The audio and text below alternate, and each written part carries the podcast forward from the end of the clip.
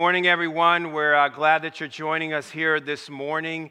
Some of you, if you're here for the first time, this is not an ordinary morning. Usually I'm preaching, but this, this Sunday we wanted to take an opportunity to express some of the, uh, the ideas of what generations look like. When we're wrapping up this sermon series, we thought it would be best that you would hear from one of your peers.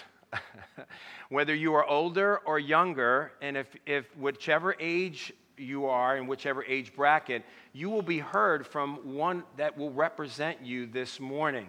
And so we wanted to take that opportunity because one of the important things is not only that you are heard, but each one of us understand one another. And so in order for us as a church to continue to reach the world for Jesus Christ, in order for us to be better together, we have to understand one another. So we thought this would be a good opportunity. So I am, um, I'm not even going to take too much time in introducing each person that is here. I'm just going to use by first name because we're a bunch of divas up here. And so, um, so it's important. John, John is here at the first seat right here. John, just place, there you go. All right. We have Kim, we have Curry, we have Brett the Hunter, and we have Stacy, and we have Kelsey. And each one is representing a particular generation. We're trying to have some fun this morning so you guys can clap. It's okay. Now, here's the thing as we do, we will we'll ask them a question, and each one will, at least most of them, will be able to answer a, a question. And when we do so, we'll give them certain time. And when they do share, um, just kind of grab something from that. Be attentive to what uh, they're going about to say because it's important that you are heard and everyone is understood. So I'm going to ask the first question, and we're going to start with Kelsey this morning. Kelsey's there on your left. What are the primary pressures that your generation faces? Uh, the millennial generation, we have a lot of social media, in case you didn't know that yet.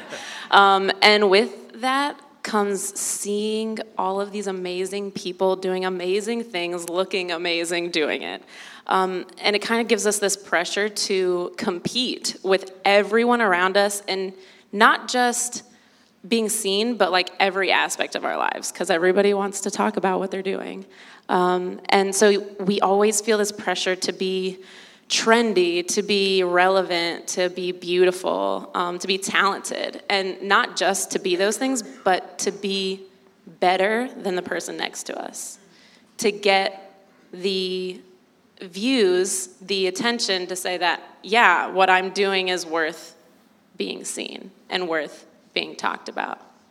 Um, and there's this other pressure that is for us to grow up I think a lot of people think that we act childish, and you know, sometimes maybe we do.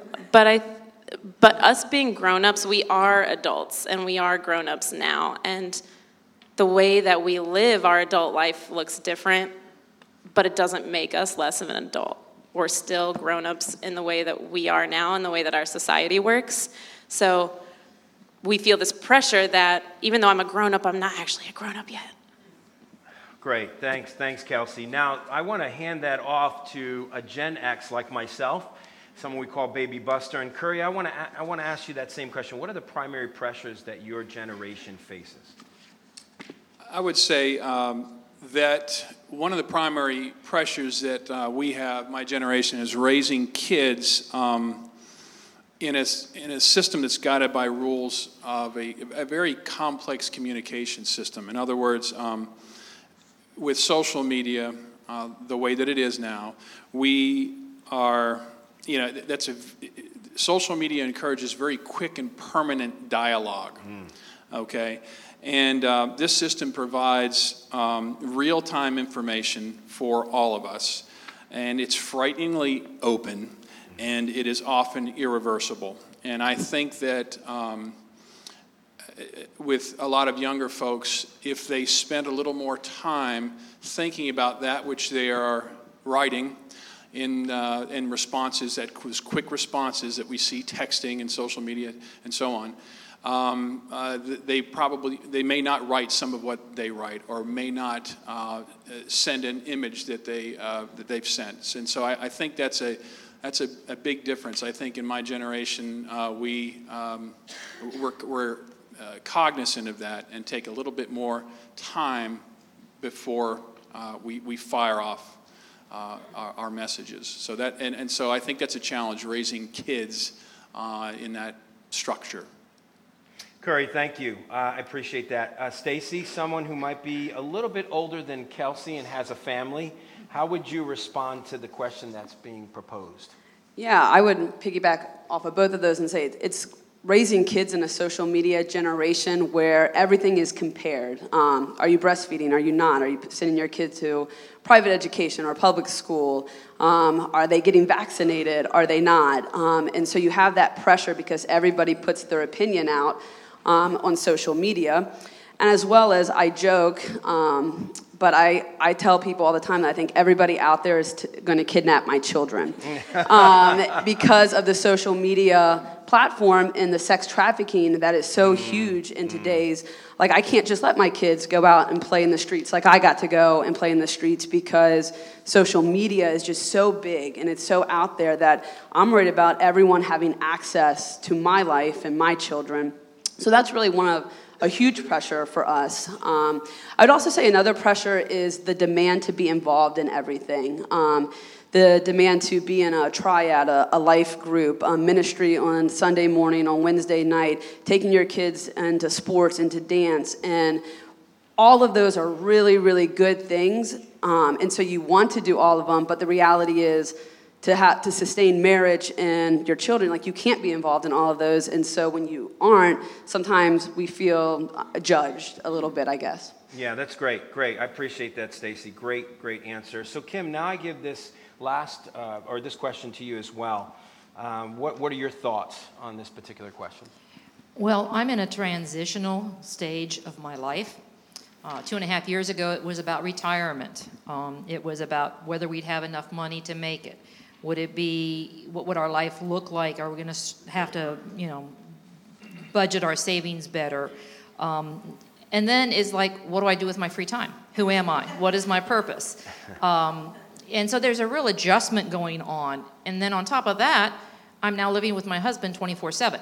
Mm. And um, believe it or not, we're getting reacquainted. Um, so it is that that was one of the biggest challenges in the last two years. And then in the last year, um, and as I approached this, I knew it was coming.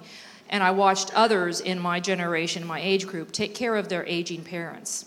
Mm. Um, and they set a wonderful example of the love and the care that can be given um, while they're still on earth. And a lot of them, from my friends, have passed and gone on. But this year, I am now taking care of my mom and dad. Mm. Dad has had strokes and heart attacks all along the way. He's, we call him the Energizer Bunny. But mm. mom recently suffered um, heart attack and did some surgery and then a stroke. So neither one of them are driving now. So my challenge is my time and my schedule including them fixing dinners, and I couldn't do it without my husband. But so those are my life changes and challenges in my generation for now.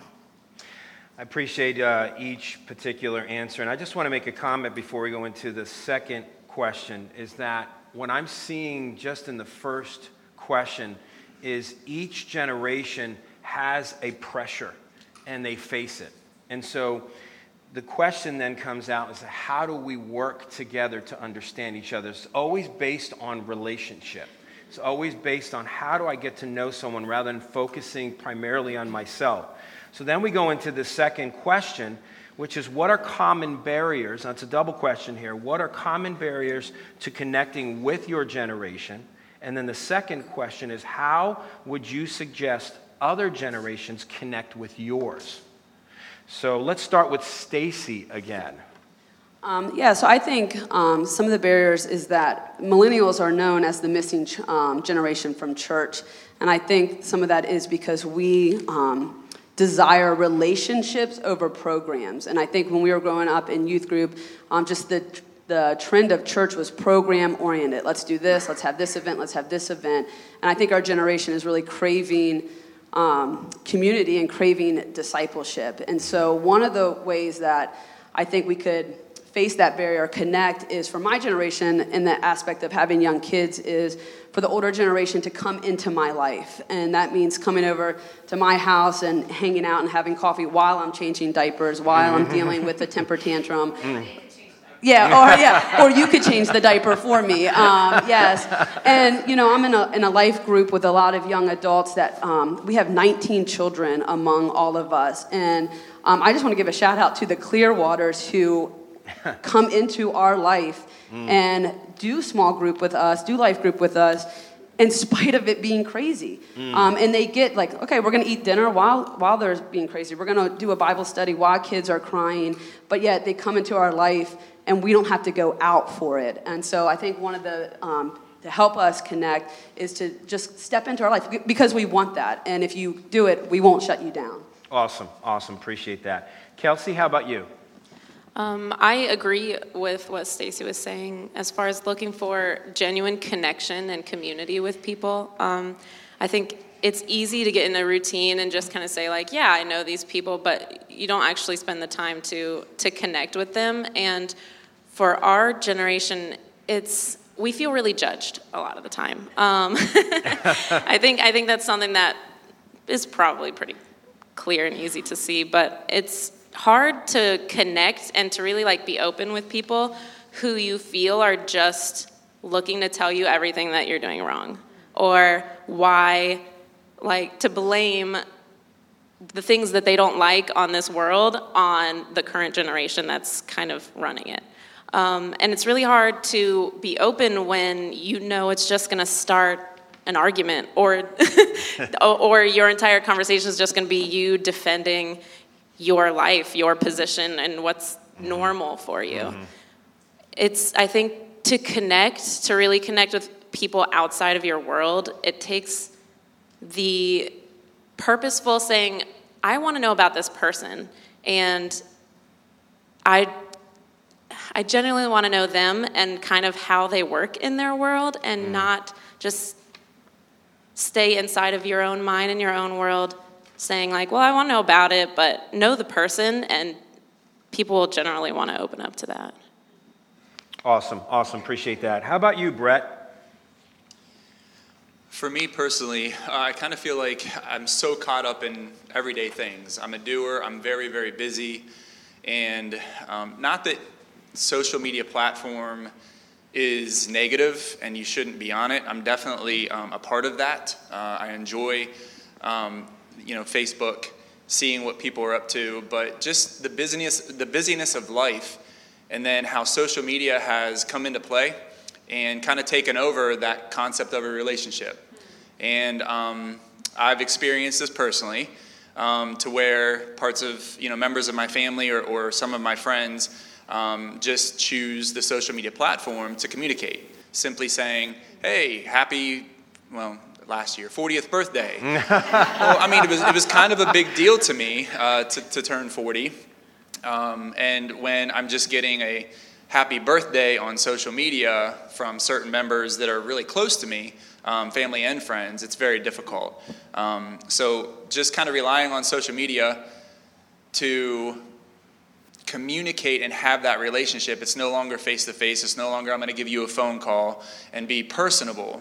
It's using the social media platform. And I have a huge issue with that. And I also find a struggle with my own life trying to put aside all the things that I, that I do um, in order to have those uh, very important relationships.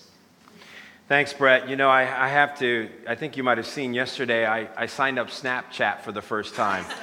And uh, my kids, Giuseppe is like, please, Dad, don't do it. He's like walking around me, please, Dad, don't do it. I mean, like a vulture, please, Dad, don't do it. You're embarrassing. You're... I mean, why am I embarrassing you? I mean, I see people older than me on Snapchat. Why are you giving me such a hard time? And he doesn't want me to connect with the younger generation. He thinks it's not cool. So I just want you to know I'm trying. I'm trying. I mean, Snapchat is, I'm just behind in so I can understand it's kind of challenging when you're going through these particular transitions. So, Curry, can you speak to this as well? I can, and I sort of represent the older of the Generation uh, X uh, group. And so I think that we're very cautious uh, about technology, at least on this end of Generation X. And I think that's because we were on the front end of computers, home computers, and the internet. It wasn't until I was in college that the internet was even a thing. Mm. Uh, I think it was graduate school, actually. So, you know, so I, I, grew up without these things. In many ways, grew up like a baby boomer in that respect.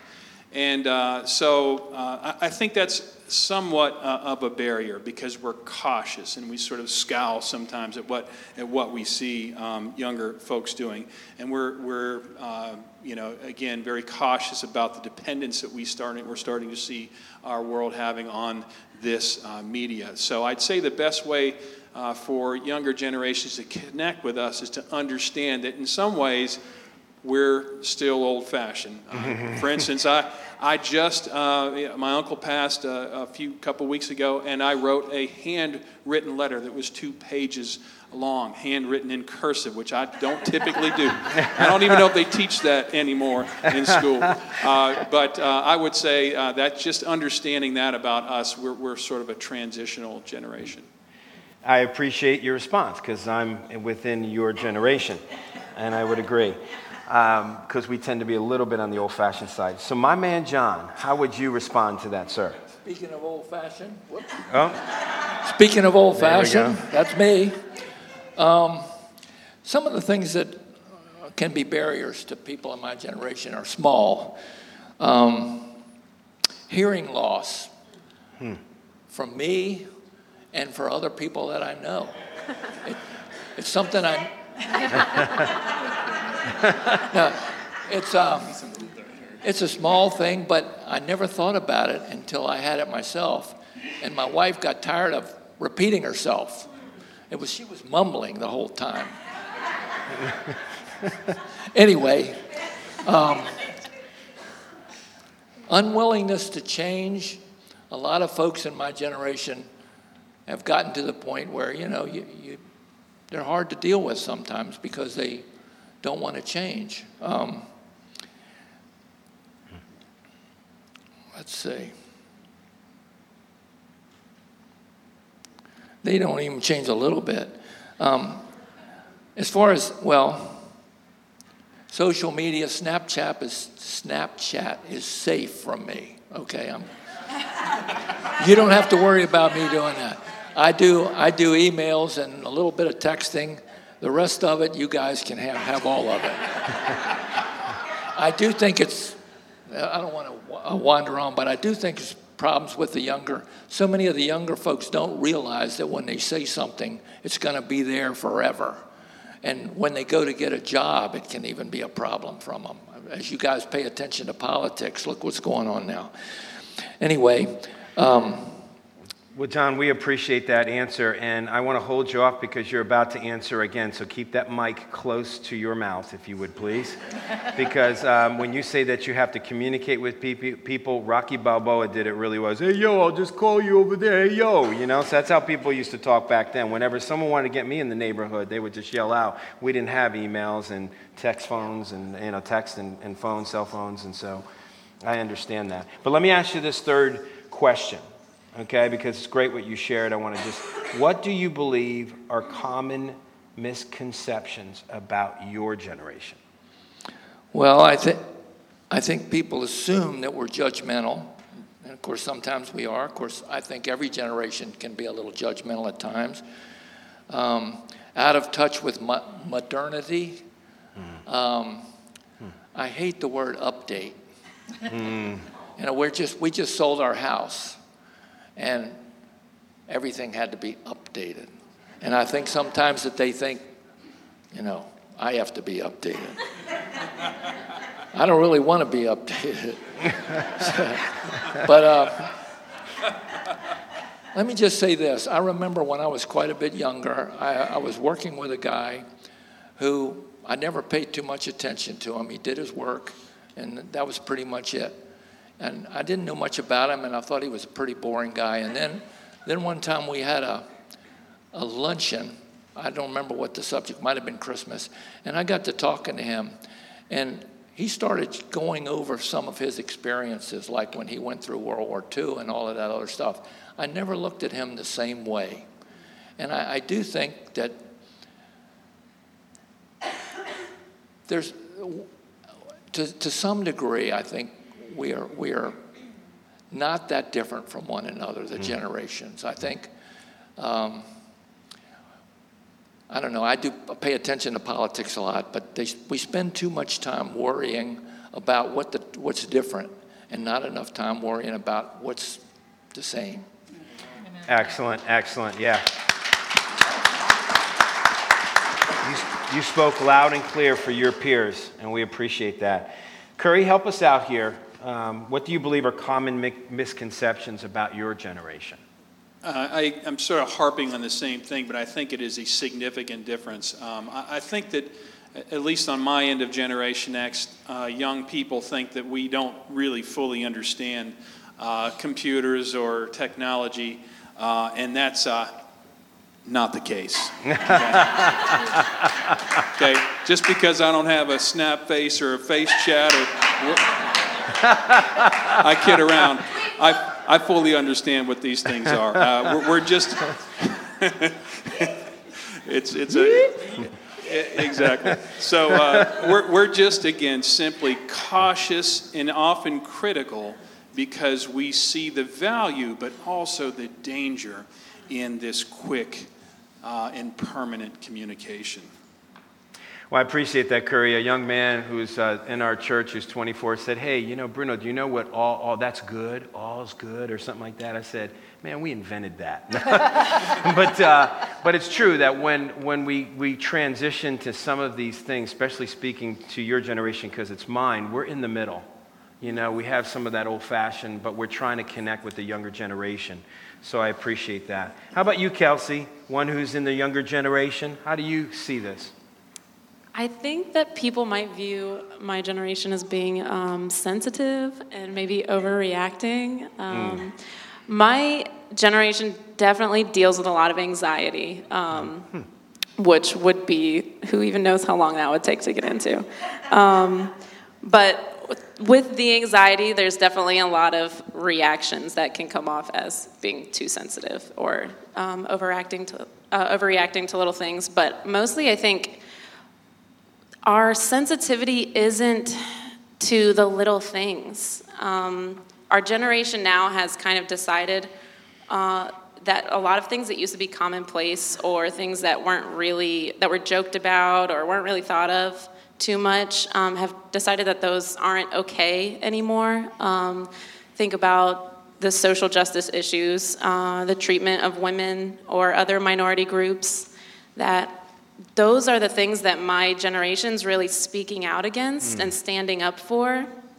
And when we tear apart things from the past, movies or um, any kind of media that took those things really lightly and said things that really just weren't appropriate, um, it's seen as overreacting because it wasn't a big deal before. And now, looking at it, it's kind of like that's actually not okay. So when we say something, people say, why are they going on this again? Or just stop overreacting, it's not that big of a deal. But what it is, is it's us sharing the things that we care about and standing up for them. You know, I think it's, uh, I appreciate that answer because it's political correctness with our language. I think that's one of the challenges too. How can we be sensitive? And I think that's important because we who are a little bit older have made statements in the past that are not acceptable today. And so we have to be very careful with our language. How about you, Stacy? Yeah, I would say a, a misconception for us is that millennials are lazy. Um, now, some are, don't get me wrong, okay? Um, but I, I wouldn't call it lazy as much as just we have a different passion than what the previous generation and drive for their passion was. You know, if someone called me lazy, I would be sensitive to it, not overreacting, but sensitive to it because you know, I get up at 5:30 every morning, get my kids ready, get to school, teach all day, coach, get home, go to dance or go to whatever I need to do in the evening, make lunch. I, and by the time I go to bed, I'm exhausted. And if someone called me lazy, that would be really off- offensive to me. Um, I just think we're not necessarily passionate about um, necessarily getting the best job with the best paycheck.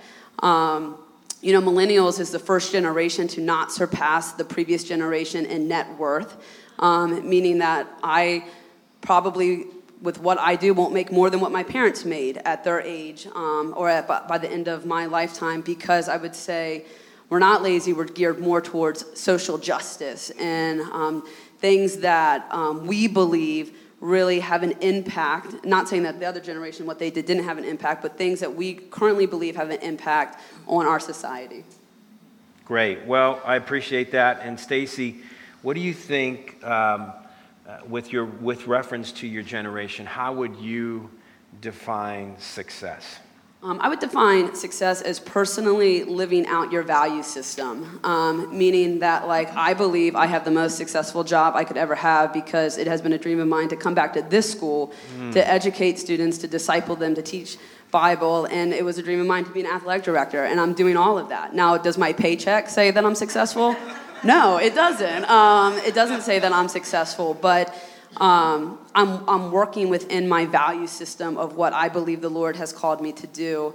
And not only job wise, I would say working your value system with relationships. Um, you know, our life group, and I love that we changed the word from small group to life group because I really believe that's what it is. Like, we really we really take care of each other. Like some of us vacation together. We we hang out on saturdays together. We go and do things with their family or their kid system. And to me that's really successful living because we have this community and we have this tribe that is walking life with us. And i really think as you read scripture um, discipleship is really life on life. It's not necessarily sitting down and having a bible study um, which is good, but it's doing life so that I can see what a godly mother looks like or a godly wife looks like. Because when you're in the trenches, like you just think you're constantly failing. Um, and so I would say success is operating within our value system. Awesome, awesome, great answer. I really appreciate that. Brett, how about you? Um, before I answer, I have a disclaimer. Um, this isn't this isn't necessarily how I view success, but I feel that my generation um, looks at outward uh, and more materialistic appearances. And uh, of course, you use social media in order to display those through Instagram, Snapchat, Facebook. um, you use those things um, to paint this beautiful picture of your life, to show I'm successful. Um, and sometimes people use it, you know, to seek that attention because they're not even sure themselves. So they're looking for that like or they're looking for that comment. Wow, you have an amazing house. I love your new car. Your hairstyle looks great. Um, but to have that great house, um, to have the job with a large income, uh, to provide opportunities for your family to, to go on vacation, to uh, have your kids in 50 million things, um, to have that uh, attractive spouse, check. yeah. Um, to You're not have, sleeping on the couch tonight. to, to have, okay, to have, to have people um, who say that they love your kids. If you don't, complaint department is my wife. Um, to have all those things um, is how our generation defines success. Awesome answer, brother. Kim, help us out here. Okay, so I'm coming from a generation as I grew up. The questions were, um, how much, what, do you, what profession or what, what are you going to do your, with your life to make an income? Mm. Um, what happens if your husband dies? How, how are you going to support yourself? You got to have a good education or a good job or whatever. So the success was definitely based on income, uh, job, profession, whatever. Um, and then it was like, okay, you got to have a family. Um, and 2.2 kids or whatever it is nowadays. But you know, it it was more pressure um, to get the house and to have the American dream of you know job, family, and and um, and a house, uh, whatever. So I really I don't particularly like that definition of success now, but that's what I grew up with, and that's what we're facing, yeah. Awesome. Awesome. Appreciate that, Kim. John, how about you? Okay. Um, I don't know if any of you guys have ever heard of a psychologist named Maslow, but he has this thing with it's a hierarchy of needs. And I think what's successful at my age depends on where you are in that. And the, the end of the end of that was called self actualization, which means you've gotten all the little simple needs out of the way and you can try to be who you are and um, being comfortable with yourself, financially stable, generally healthy, achieving some measure of respect and grateful to God for, for what we have and who we are.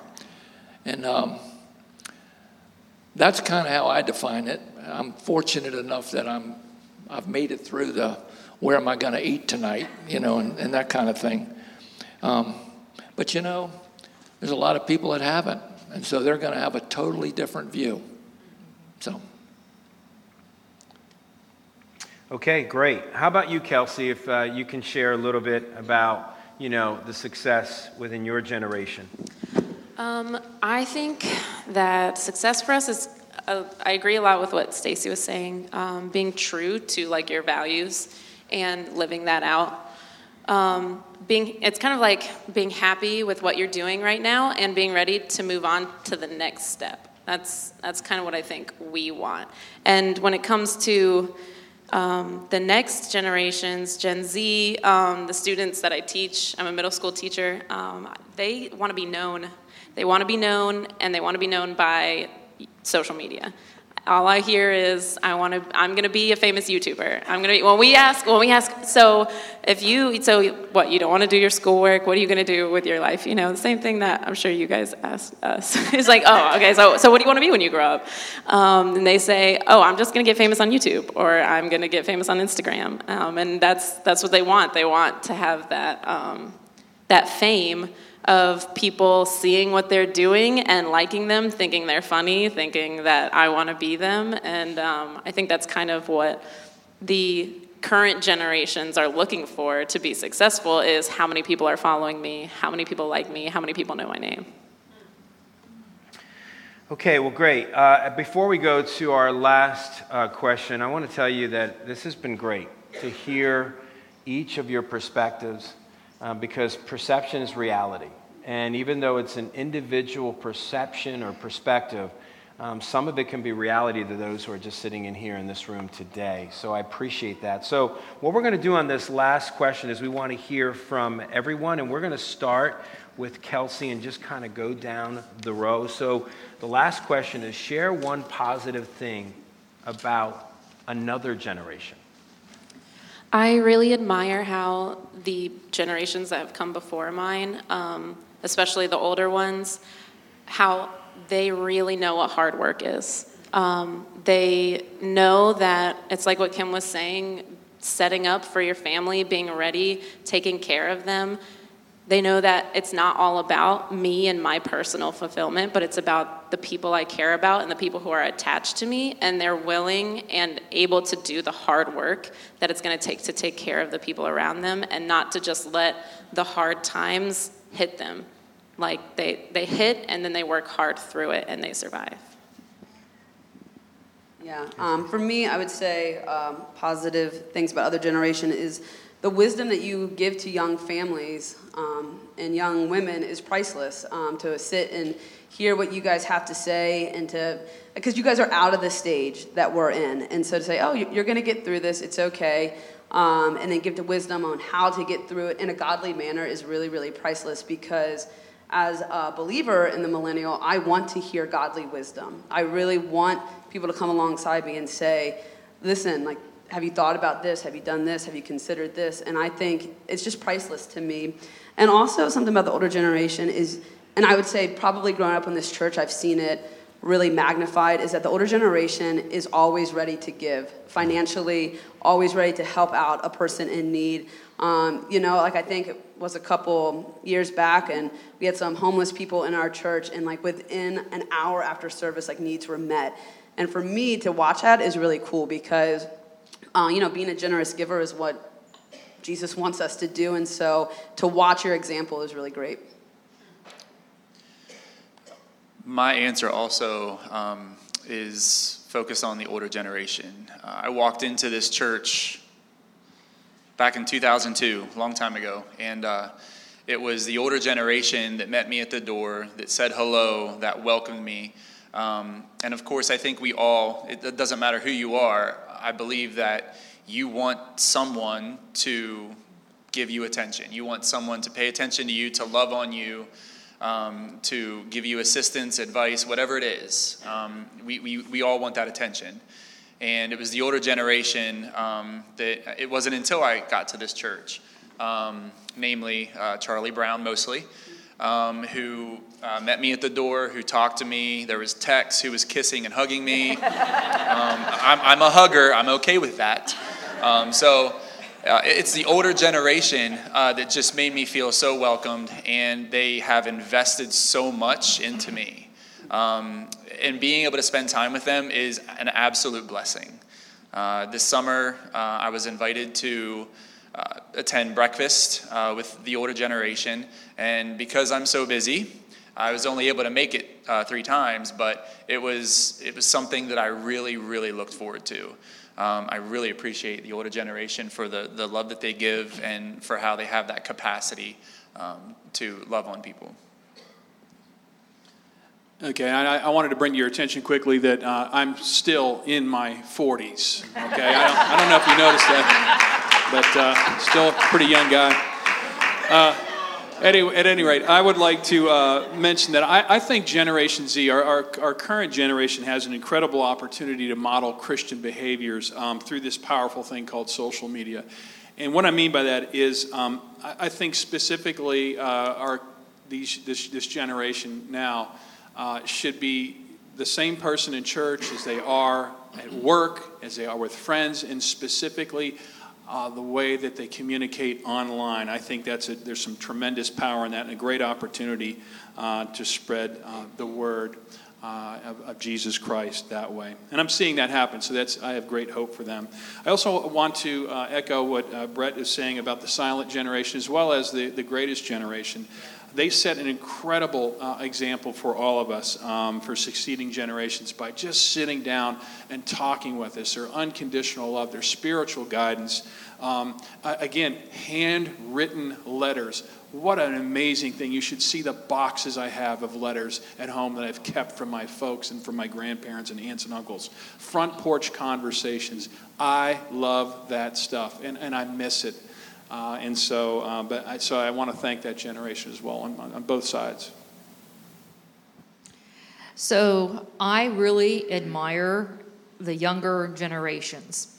Um, and I don't know what the titles are Millenniums, Y, whatever they are. Um, but yeah, they are reaching for their dreams with enthusiasm. Um, they've broken that mold of you have to have a nine to five job you know, um, and they're making it, you know. Uh, I give the hard work. It takes hard work to do that, to be breaking the molds of what the older generations thinks you should be doing. Um, and a shout out to my generation and the older generation. Again, I'm echoing what everybody else is saying, is that the giving of their time and their money, and maybe it's because they are empty nesters, that they've got their house paid off, they've got the cars paid off, that they have some extra money. But even then, they would be generously giving their shirt off their backs if they had to, to help you get through a, a, a hard time. So there's, there's lots, lots of good to be said. Going back to Curry, I think I can remember my 40s.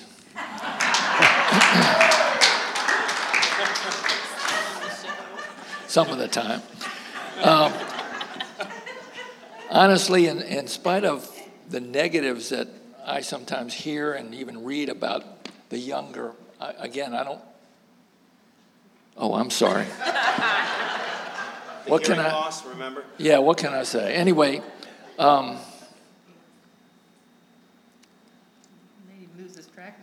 yeah. Anyway, I, I, from some of the people that I, I, not the ones I hang around close, but, but some of the people in my age group and all, you hear a lot of negatives about the young people. And I don't, I'm like, uh, Kim, I really don't know what the name of them is. I, I know I found out today that I'm in the silent generation. Never been accused of being silent in my life. anyway, um, I actually find hope in our future society with this group. Um, especially here at Grace. They are intelligent, friendly, courteous, respectful, and generally pleasant to be around. I feel I can talk to them just as I can anybody else. And um, it blesses me to see the young people doing things in the church, working, um, and, all, and all of that. It, um, it just does. And um, so I, I just like to emphasize you know, we really aren't that much different. We got a lot of little things that are different. But if we can just reach out and get to know one another, we're not that different. Let me make uh, some concluding remarks uh, before we end our time together um, today. Um, I want to appreciate, first of all, the comments that were made on this last uh, statement here, sharing the one positive thing about another generation. Um, I would have not been as I mentioned before during my preaching time, I would have not been or cannot be the man that I am today if the older generation didn't reach out to me. I spent time, when I came to Christ, I spent time with people 20 years older than me. There was no one around my age in our church in Stamford, Connecticut.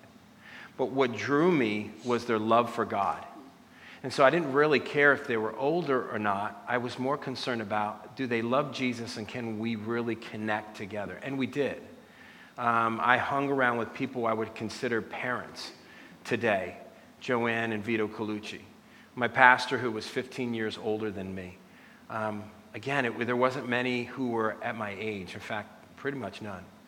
But I was able to connect. And I was in between the younger and the much older. But for me, uh, it was it was innovative because I was able to recognize that what the Bible talks about, even in Titus when we were talking about, is not only intergenerational but gender oriented as well. Each one of us are called by God to reach someone else. And each one of us need to reach with the character more than what we do. Try not to find something that you can find an interest with someone else, even in their different age Try to find something in interest because you have a passion for the Lord.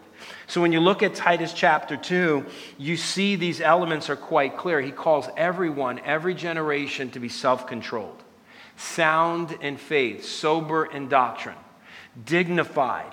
He calls each one to be reverent in some manner.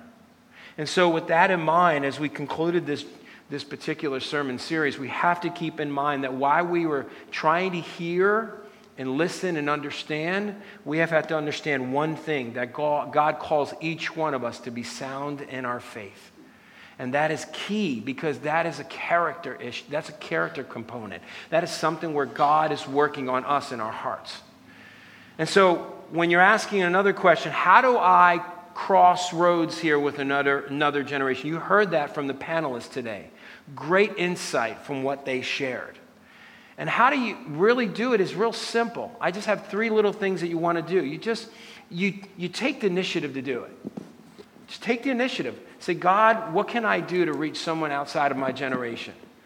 And then what you do is you just say, you know, I'm going to be intentional about this. Put it as part of my priorities in my life. And then with that passion that covers it all with an impact. How can I make an impact by being with someone outside of my generation? See, Curry and I, we stand right in the middle because we're in the middle between I'm too old to the younger generation, but I'm still a young man to the older generation. And I, am in the middle. We're in the middle. We're trying to figure ourselves out and how we're transitioning and buffering. And I tell you, I still ask that question to how am I making an impact for the kingdom of God? And so I want to pray and then uh, as we pray, then we'll, we'll give a round of applause for our panelists. So let me pray. Father, I thank you for each person here for taking the time and effort to put all of these answers together to these questions. I pray that someone's heart was challenged and changed today. And I pray that your spirit would move in each one of us to pierce our hearts, to cross the lines of generations, to make a difference, to be intentional God, I pray that we would take that initiative and to make an impact. Father, I'm so grateful for your people, for this church, for what you are doing here at Grace Church. Thank you for allowing us this awesome opportunity this morning. We're grateful to you. In Jesus' name, amen and amen. Let's A round of applause to our panelists. Thank you so much.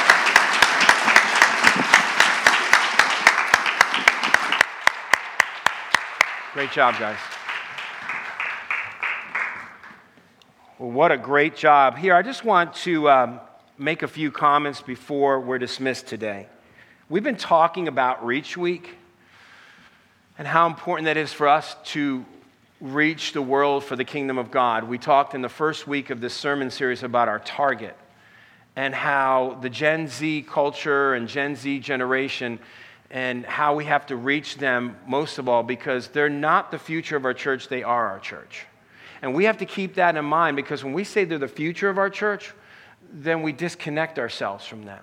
So it's important that we grasp that. So I wanted, I came across a scripture that the Lord gave to me, and I shared it with the staff this week. And then I felt the need that we need to be reminded as God's people of why it is important of what we do and how we need to reach those who are far away from God, how we need to be better together. So when we're better together, loving each other, we're going to be excited about reaching. When you know you're loved by your mom and your dad, you're more excited about life. I knew that growing up because I struggled with that. But when I knew mom and dad loved me, it, there was just a super confidence in me. And every day I miss them. But I'm thankful for in laws that have taken some of that place and who believe Christ and trust in Christ. I just had my mom here, my mother-in-law here for uh, about a couple of days and about seven days when we were at the store. And Joy and I and my mother-in-law were together. And the woman at Walmart thought that my mother-in-law and I were mother and son because we were, we were just so close. And I want you to understand that that's the beauty of, of that is the joy of spending that quality time and getting to know one another. And we're reaching the world. So let me just share this scripture with you Isaiah 58, 1 through 11. I'm going to read this out. Cry aloud, do not hold back. Lift up your voice like a trumpet. Declare to my people their transgression, to the house of Jacob their sins. Yet they seek me daily and delight to know my ways, as if they were a nation that did righteousness and did not forsake the judgment of their God. They ask me of righteous judgments. They delight to draw near to God. Why have we fasted and you see it not? Why have we humbled ourselves and you take no knowledge of it? Behold, in the day of your fast, seek your own pleasure and oppress all the workers. Behold, you fast only to quarrel and to fight and to hit with a wicked fist. Fasting like yours this day will not make your voice be heard on high. Is such the fast that I choose a day for a person to humble himself? Is it to bow down his head like a reed and to spread sackcloth and ashes under him? Will you call this a fast and a day acceptable to the Lord? Is it not this the fast that I chose to loose the bonds of wickedness, to undo the straps of the yoke, to let the oppressed go free, and to break every yoke? Is it not to share your bread with the hungry and bring the homeless poor into your house? When you see the naked, to cover him and not to hide yourself from your own flesh? Then you shall, like your light, break forth like the dawn, and your healing shall spring up speedily. Your righteousness shall go forth before you. The glory of the Lord shall be your rear guard. Then you shall call, and the Lord will answer. You shall cry, and he will say, Here I am. If you take away the yoke from your midst, the pointing of the finger and the speaking wickedness, if you pour yourself out for the hungry and satisfy the desire of the afflicted, then shall your light rise in the darkness and your gloom be as the noonday. And the Lord will guide you continually and satisfy your desired in scorched places and make your bones strong. And you shall be like a watered garden, like a spring of water, whose waters do not fail. That speaks loud and clear. We are called still as the church to reach those who are hungry and poor who are afflicted, who desperately need to hear the gospel and be set free from their bondage. If that doesn't move you, we need to talk because it needs to move you. We need to reach those who are far away. That should be our passion. That should be intentional. That should take every bit of our priorities. We need to get our eyes off of ourselves and our eyes on the Lord reaching those far away from Him. I want to encourage you today as we're dismissed. I'm going to pray that God would do that with Reach Week, that His heart would be thrown and just in us, and that it would be displayed through our service to those outside. Let that be our passion. Let that be our heartbeat for Jesus. Let's pray. Father, we are so grateful to you. A challenge given by you. Lord, I, I read this morning. It said Jesus in Matthew 11 and verse 1 said, Jesus commanded his disciples. Today, we're afraid to use the word of God as a commandment, afraid that someone will be offended. Well, Lord, they're going to have to be offended because you're commanding. And God, we just asked as you have commanded us, even with Isaiah 58, as you did back then, prior to Jesus coming here on earth, when you were reminding your people in the Old Testament, Lord, you're reminding us and applying it today that we still, as the church, need to reach those who are far away from you, hungry and afflicted and in bondage. God, help us for Reach Week to make a difference, to touch a life to hear stories after it's all done, to see your hand move through your people. How exciting it will be when we show forth not only the videos and the pictures, but the stories that come back of life change. God, we want to see life change in Grace Church, not only here, but all around our community and abroad. God, give us a passion to want to see that happen. Lord, we are so grateful that you gave us an opportunity to understand today and to be heard. And so, Lord, I pray that we will walk out of here excited about what you want to do through us for Reach Week, Lord. We love you. And we thank you for Grace Church, and we thank you for the hands that are being prepared to serve you that week. So, Lord, I pray as people go out today that they will sign up and trust you, and they will believe you for work that you're going to do. We love you in Jesus' name. Amen.